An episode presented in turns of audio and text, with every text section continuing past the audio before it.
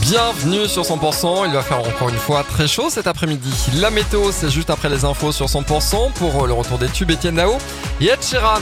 11h, très bel été sur 100%. Les tubes et l'info 100%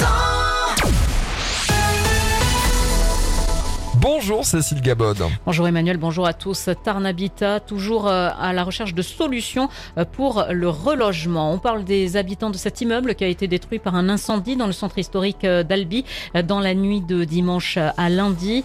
En tout cas, cet immeuble ne sera pas démoli. C'est pour son intérêt patrimonial.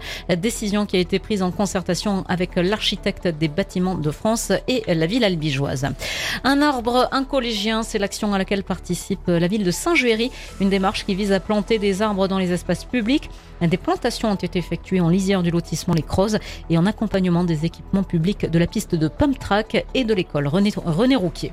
Vos soirées d'été virent peut-être au cauchemar hein, à cause euh, du moustique tigre. Sachez que le conseil départemental du Tarn, avec le laboratoire d'analyse publique Labo, vous propose durant tout cet été des vidéos afin de lutter contre ces indésirables.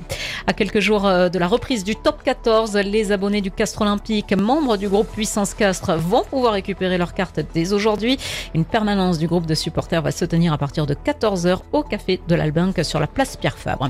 Et puis les Centaures à Carmont, ce sera ce vendredi à 21h à la salle François Mitterrand. Récemment, le groupe a sorti son nouvel album intitulé 10 ans d'amour. Le reste de l'actualité est la mort euh, du journaliste euh, télé de CNews, euh, Gérard Leclerc, dans un accident d'avion. Il pilotait un petit appareil de tourisme qui s'est écrasé entre Nantes et Saint-Nazaire hier. Deux autres personnes étaient à bord, notamment la fille de l'ancien ministre euh, René Maury, Michel, âgé de 76 ans. Cette nouvelle fusillade mortelle à Marseille hier dans la soirée. Un homme d'une trentaine d'années a été tué par balle dans le quartier de Maison Blanche, dans le 14e arrondissement de la cité phocéenne. C'est le troisième homicide en seulement cinq jours. Et puis le ministre de l'Intérieur, Gérald Darmanin, est en Polynésie à partir d'aujourd'hui et jusqu'à samedi.